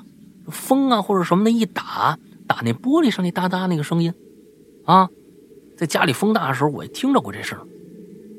就在想这些的时候，我脑子里乱七八糟的，迷迷糊糊又要睡着了，我就听着轰隆一声，你都想象不到这东西啊，大半夜自己突然想起来会有多响，我噌一下。从床上可就坐起来，睡意全无。我抬头一看，那天晚上我真的恐惧感啊！那天晚上我真正的恐惧感，时懵了多长时间记不住了。哎，反正不知道他是什么意思。反正就是当时我懵了，懵了多长时间我记不住了，只记着后背疼，啊，背呀死靠着床头，肩部啊揪着这个脖子。仰头看空调。刚才老板走之后啊，我就在屋子里找空调遥控器。老板呢也交代了，空调有暖风。抽屉啊、衣柜连床底下都看了，可我没找着这遥控器。等我想给老板打电话的时候，才发现急慌慌的忘留了。哦，就是意思说没留老板电话是吧？反正傻小子睡凉炕啊。就盖被子睡觉了，那大半夜空调怎么就自己开了呢？这是一坑文啊，嗯，填不填坑，我们得看这个我们这个这朋友啊，鬼友这啊，有没有这样的良心是吧？反正他这故事没讲完啊，估计呢是另外一个地方的。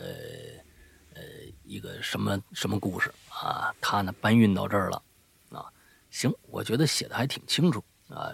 这个整个的这个呃过程讲讲的比较详细啊。关键这地儿啊选的不错啊，荒郊野岭，哎，有这么一旅馆。这旅馆呢，没想到外面一片荒芜，屋子里头啊，哎，挺整治。这是一个强烈的反差。啊，一般我们听过去的狐仙故事，听过去的这个吸血鬼故事啊，都是这样。荒郊野外有一座啊，这么一个很很棒的这么一个庭院啊，住进去以后晚上就遇到什么东西了。这次呢，他现在光是听着有人在那儿卡拉 OK，感觉啊办 party，完接着有人敲窗户，敲窗户，接着就是听着空调开了，但是呢。他们没找着空调遥控器，这空调是怎么开的？刚他说轰隆一声，这轰隆一声，我觉得有点过了。这空调再怎么开，它也不会是轰隆一声啊！我觉得这里边有这个啊，这个渲染的成分在里边啊。当然了，我相信这个讲故事人也是编出来一个故事，我们相信他应该不不一定是一个真事儿。但不过呢，这种猎奇故事挺好听，希望咱们这个鬼友这啊，赶紧的，嗯。把这故事啊，下一期给咱们补全喽啊，让大家起码知道结尾啊，哎，这样不是太着急啊。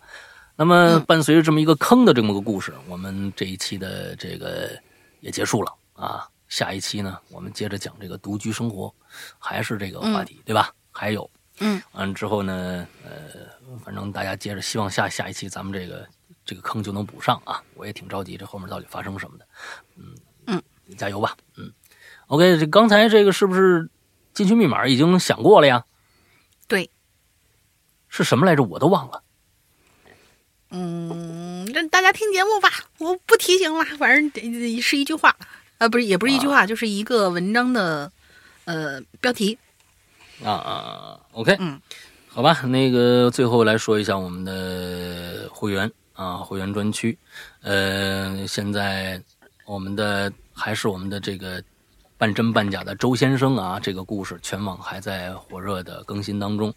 呃，这个大家没听过的，呃，真的可以去听听试试看，因为这个我们做的这个音乐广播剧，其实大家现在很多人都是觉得呀，这个我们的这个《哈喽怪谈》啊，是不是就是以这两档节目为主？其实不是啊，其实不是。这个这两档节目呢，其实是一个像榴莲啊，真的是我们跟粉丝之间拉近关系的一个重要通道。呃，这个我们的奇了怪呢，也确实是一个呃，有关于科学可能无法解释的一些事件的这么一个真人访谈录。但是呢，其实这两档节目并不是我们这个节目真正去做的，我们我们是做啊。广播剧的音乐广播剧的，所以呢，可能大家很多人都不知道，所以大家可以去试试看，搜一下网络，现在搜一下半真半假的周先生啊，听听看，也有免费的一些章节，来听听看是一个什么样的状态。当然，这半真半假的周先生也在我们的会员专区里面是个也在同步的更新的啊。呃，说一下我们的会员啊，我们的会员在我们自己的 APP 上面，安卓和苹果都有。那么呃，苹果不说了，安卓的用户请一定记住啊。呃，下载的方式，呃，这这两个平台，我们的 A P P 还叫以前的名字《鬼影人间》，这个 A P P 的名字叫《鬼影人间》啊，这样的一个 A P P。安卓的用户一定记住，如果你手机自带商城里搜不到《鬼影人间》的话，请一定不要瞎去下载，请按照我们投这个这个提供的这个方式去下载，要不然你下载一个老版本可能用不了。那么呢，就是这个你在你的这个手机的浏览页上。啊，就是这个网网页上搜索一个叫做豌豆豌豆荚的这样的一个应用商城，在豌豆荚里边再搜索这个《鬼影人间》，你就能搜到了。网页上直接其实就可以安装，安卓安卓应该是可以做到的啊。网页上其实就直接可以安装我们的 APP。进去以后呢，一样，我们的 APP 里面提供很多的免费节目，比如说我们的榴莲，比如说我们的呃奇了怪了，都是免费在我们的 APP 里面就可以收听的。另外还有一些免费的故事。啊，免费的一些这个短片呐，呃呃长篇呐都有，还有一些收费的短片啊和长篇的故事，单独收费的。另外还有一个就是我们的会员专区，我们的会员专区呢，呃是需要付费打开的。同时，请大家注意，刚才我说的外面这些单独收费的一个一个小故事写的长篇故事，呃，你购买了会员以后。这些那些故事还是需要收费，并不是说你会买了买了会员，你所有的节目都免费听了，并不是这样的一个概念。会员那个费用是打开会员专区的一个费用，在那个会员专区里面有百分之八十的内容是仅向会员独立开放的，也就是只有会员独享的。那么，请大家一定注意这一点。呃，在里边有很多的嗯特别。啊，好玩的一些故事等着大家去呃去听，嗯，包括我现在正在做的一个新系列，这新系列只有在我们的会员专区才能听到了，嗯嗯，叫做《他人事》啊，我估计肯定有人知道这这个系列的书，嗯，一共里边应该有十四个小故事，都是比较细思极恐，呃，比较。阴暗的，我觉得应该说算是相对来说比较黑暗的一个系列吧，啊，暗黑系列的一个故事，他人是。那么，嗯，在不久的将来啊，会上线我们的会员专区，大家反正可以先去尝试一下。那么，如果在购买啊，或者是对会员呃内容想要更多的了解啊，或者还有 A P P 应用上出现什么问题的呃同学，请大家一定去加一个绿色图标，可以聊天也可以付款那么一个。社交软件的号叫做“鬼影会员”，这个号全拼啊，“鬼影会员”全拼这样的一个号，我们的工作人员会热情的为你服务。同时，如果已经在呃这个呃 A P P 上自己付费成为会员的，也请加这个号，最好能够进我们的 V I P 群。这样子呢，我们会议里面有时不时的会有一些通知，还有一些可能啊会员群里面独享的一些小的一些啊一些东西吧，啊一些小的东西可能会在我们这些群里面发布，所以最好能去加一下我们的这样的一个啊呃一个号，完之后进我们的会员群，大概就是这个样子。OK，嗯，大林再说一下咱们 QQ 群的群号吧。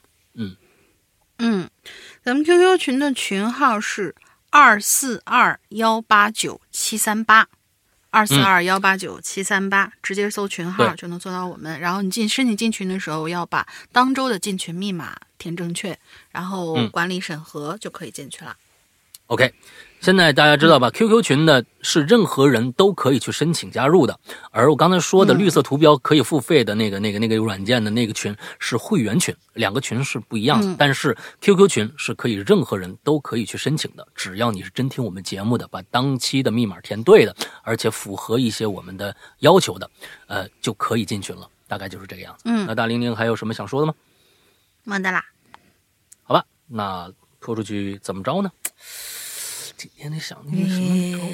今天想那个什么？哎，拖出去活活饿死！饭还没吃呢。哎，拖出去活活饿死！啊，好吧，今天节目到这结束，祝大家周快乐开心，拜拜。拜拜。